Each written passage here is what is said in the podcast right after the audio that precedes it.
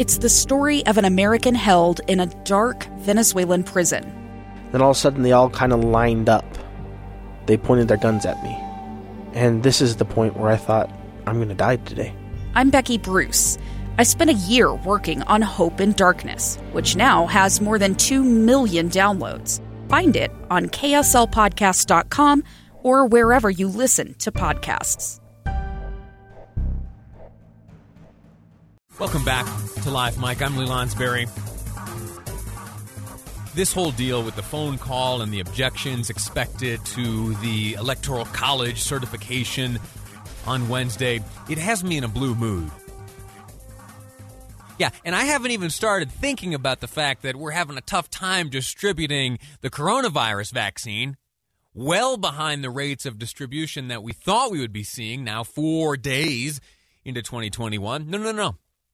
I'll, I'll, I'll, let that sour my mood later. Right now, my mood is plenty soured as I, well, listen to one hour phone calls between the president and the Secretary of State from Georgia, as I read an ever growing list of legislators who uh, let it be known that on Wednesday they will be objecting to the certification of Electoral College.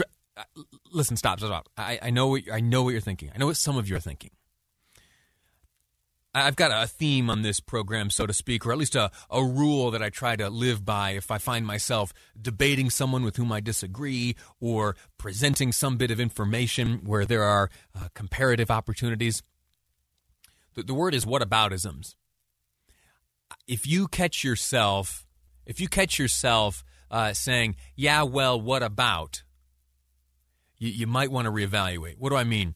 That there are Republicans two from the great state of Utah.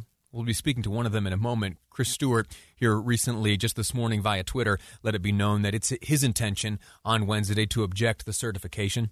We'll talk to him and we'll see what he views as the specific reasons why such an objection is warranted. We'll talk to him in about 10 minutes' time. We spoke last week with uh, Burgess Owens, freshman member of the Utah House, sworn in. Well, I'm sorry, the United States House of Representatives representing Utah uh, sworn in just yesterday. He intends to object. So, too, to some 140 other members of the House. That much we knew going into the weekend. The big update over the weekend was that well let me I'm sorry let me finish that thought about whataboutisms. The the natural tendency right now by those who are standing in defense of those intending on objecting is well what about the Democrats who did the same thing in 2004 well what about them? I it was an unsuccessful effort. If you look at uh, the the actions of Al Gore on that day. Uh, he was fair, and he ultimately the the one who stood to gain the most by things going one way. He, he respected his position, and things went the other way. As you well know, there never was a President Al Gore. Anyway, uh, that's my last point on the whataboutisms. Uh, let's debate things on their own merits. All right. Hypocrisy is real. Yes, absolutely. But that is a condemnation for another time. All right. Uh, right now, what we have uh, is in the face of evidence that has yet to be presented to my eyes, which is yet to uh, be presented and sustained by a court, information that has uh, yet to lead to any rulings in favor of the Trump campaign.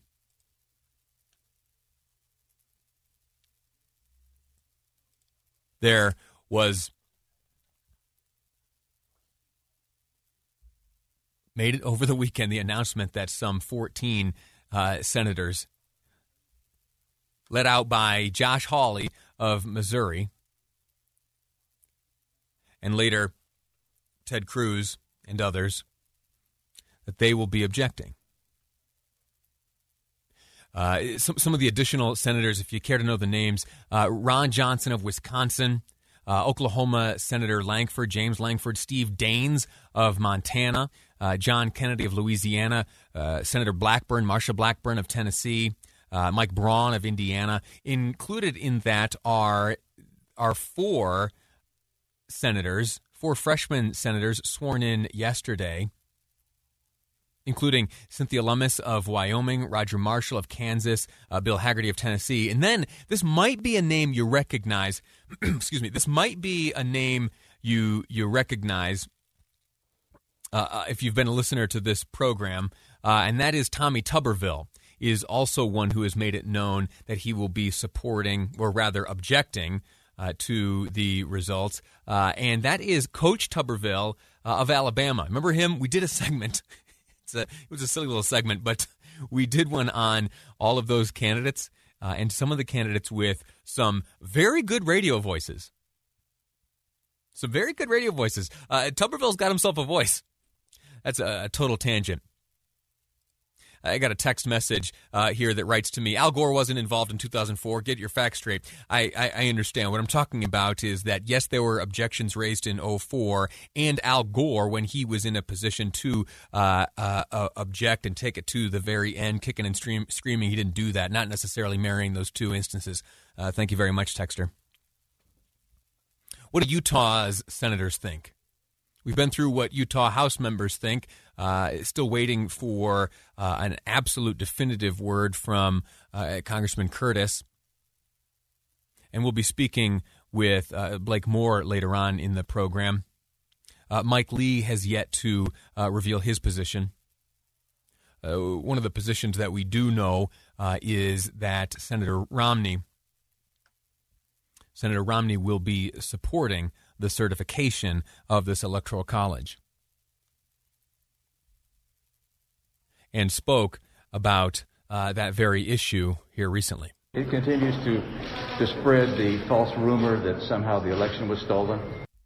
The he to whom he refers there is Josh Hawley, uh, Missouri senator. Here he spoke about his own loss, Senator Romney, his own loss in 2012. I lost, fair and square. Right. Of course there were irregularities, there always are. But spreading this kind of rumor about our election system not working is dangerous for democracy here and abroad. And it's a buzzkill. yeah, it's dangerous for democracy. That is, that's a heartbreaking thing. But it's also a buzzkill. you know? You know, to, to, to break it down, uh, for me personally, I was so looking forward with my glass half full and my rose colored glasses forward to 2021. Honestly, I thought that as you and I got back from the New Year's break, that that the the will of the electorate, specifically the votes cast by uh, those members of the electoral college, uh, would have ultimately been accepted, and that we would let Wednesday the sixth come and go, the certification of the Electoral College votes come and go without much fanfare. Here's the thing I'll admit to you. I, in the past number of presidential elections, I had forgotten, or maybe I didn't even know about that certification process. Yeah, I listen, I was in Washington D.C. working for a member of the House of Representatives when the when the House and Senate came together in joint session and certified the Electoral College. I didn't even know it happened. I, you know, maybe that's because I was looking the wrong way. Or maybe it's reflective of the fact that it historically has been such a relatively non issue that it has never risen to, uh, to our awareness. Well, this year's different. This year's different. Over the next two segments, we'll be speaking with two members of Utah's House delegation. We're going to take a break right now, and when we return, my guest will be Chris Stewart. I've been wondering for some time where he would fall on this issue. He made it clear this morning via Twitter that he will be voting against the certification. He demands that we must resolve issues surrounding voter irregularities ballot integrity and security. I'll ask him specifically what he means by that next on Live Mic. I'm Lee Lonsberry, and this is KSL News Radio. Welcome back to Live Mic. I'm Lee Lonsberry.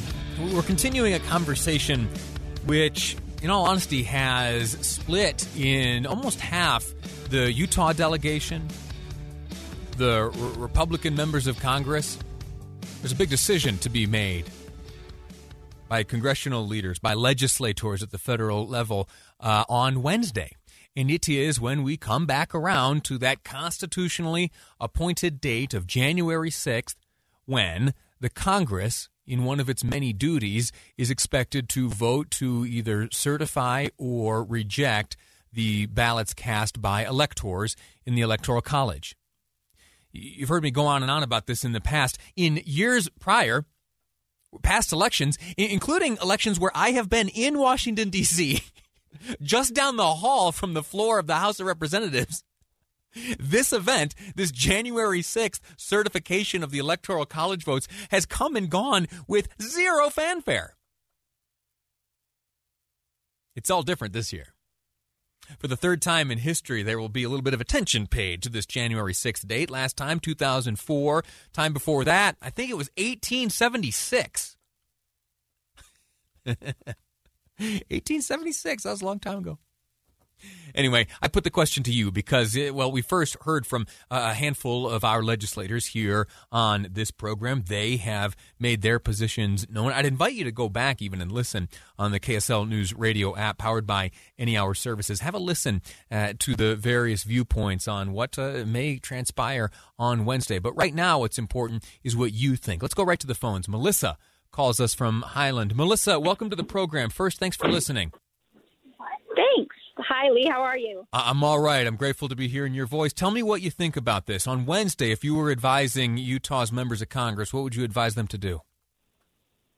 Um, well, I'd advise them to certify the votes. I'm so disappointed in our Republicans. I think if the and our representatives in Utah, I think if the shoe was on the other foot, and you know, four years ago Hillary Clinton was um, asking for this kind of thing, it would be just preposterous and we would all be irate. But now here we have asking for 10 more days of an audit is just bonkers. They've had two months plus to gather evidence, yeah. and there has not been any sufficient. So, what are we doing? I also think it's a very, very slippery slope because yeah. we're setting a precedent right now that if you don't like the, you know, you don't like the outcome, you just drag it through courts and refuse, you know, stomp your foot and throw a fit and say, I'm not certifying those. Like, how is that what our representatives are doing? It's maddening. Melissa, f- feel free to, to, you don't have to answer this question if you don't want, but may I ask your uh, political party?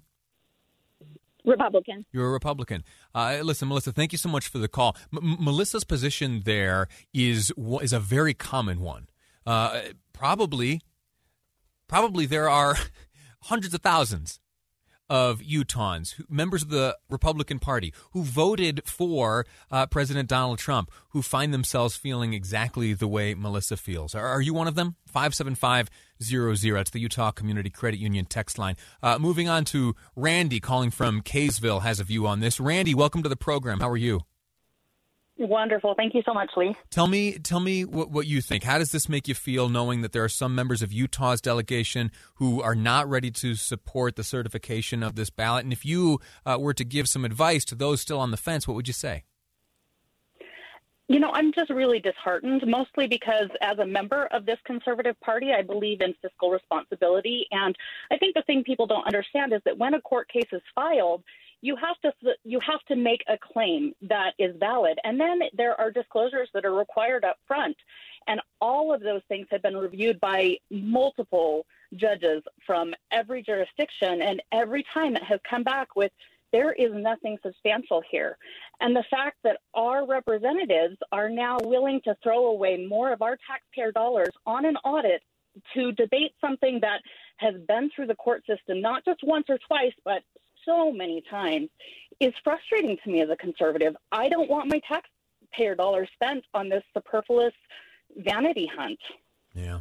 Uh, listen, Randy, thanks for the call. Uh, th- that's an interesting point. That taxpayer uh, money going towards the proposed by uh, Senator Cruz 10 day review of this. It would require uh, countless hours of staff efforts. The members of Congress themselves would be on the hook. There may be additional travel. That all costs money. But more important than that, what it does is it pushes back by 10 days the regular and expected work of the United States Congress.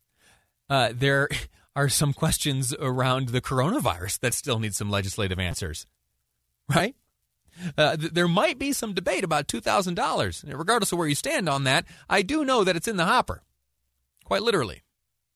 And there's many other uh, items. There are many other items which uh, demand time before Congress. Uh, time has expired. My apologies to John from Bluffdale. Uh, his comment, though, he's all for Congress certifying the will of the people. Many other texts I'd like to share with you, too. Time has run out. I'll look for time in the 2 o'clock hour to share that with you. But when we return, when we return, we're going to look into the historic nature of the inauguration of now Governor Spencer Cox and Lieutenant Governor Deidre Henderson. That's ahead on Live Mic.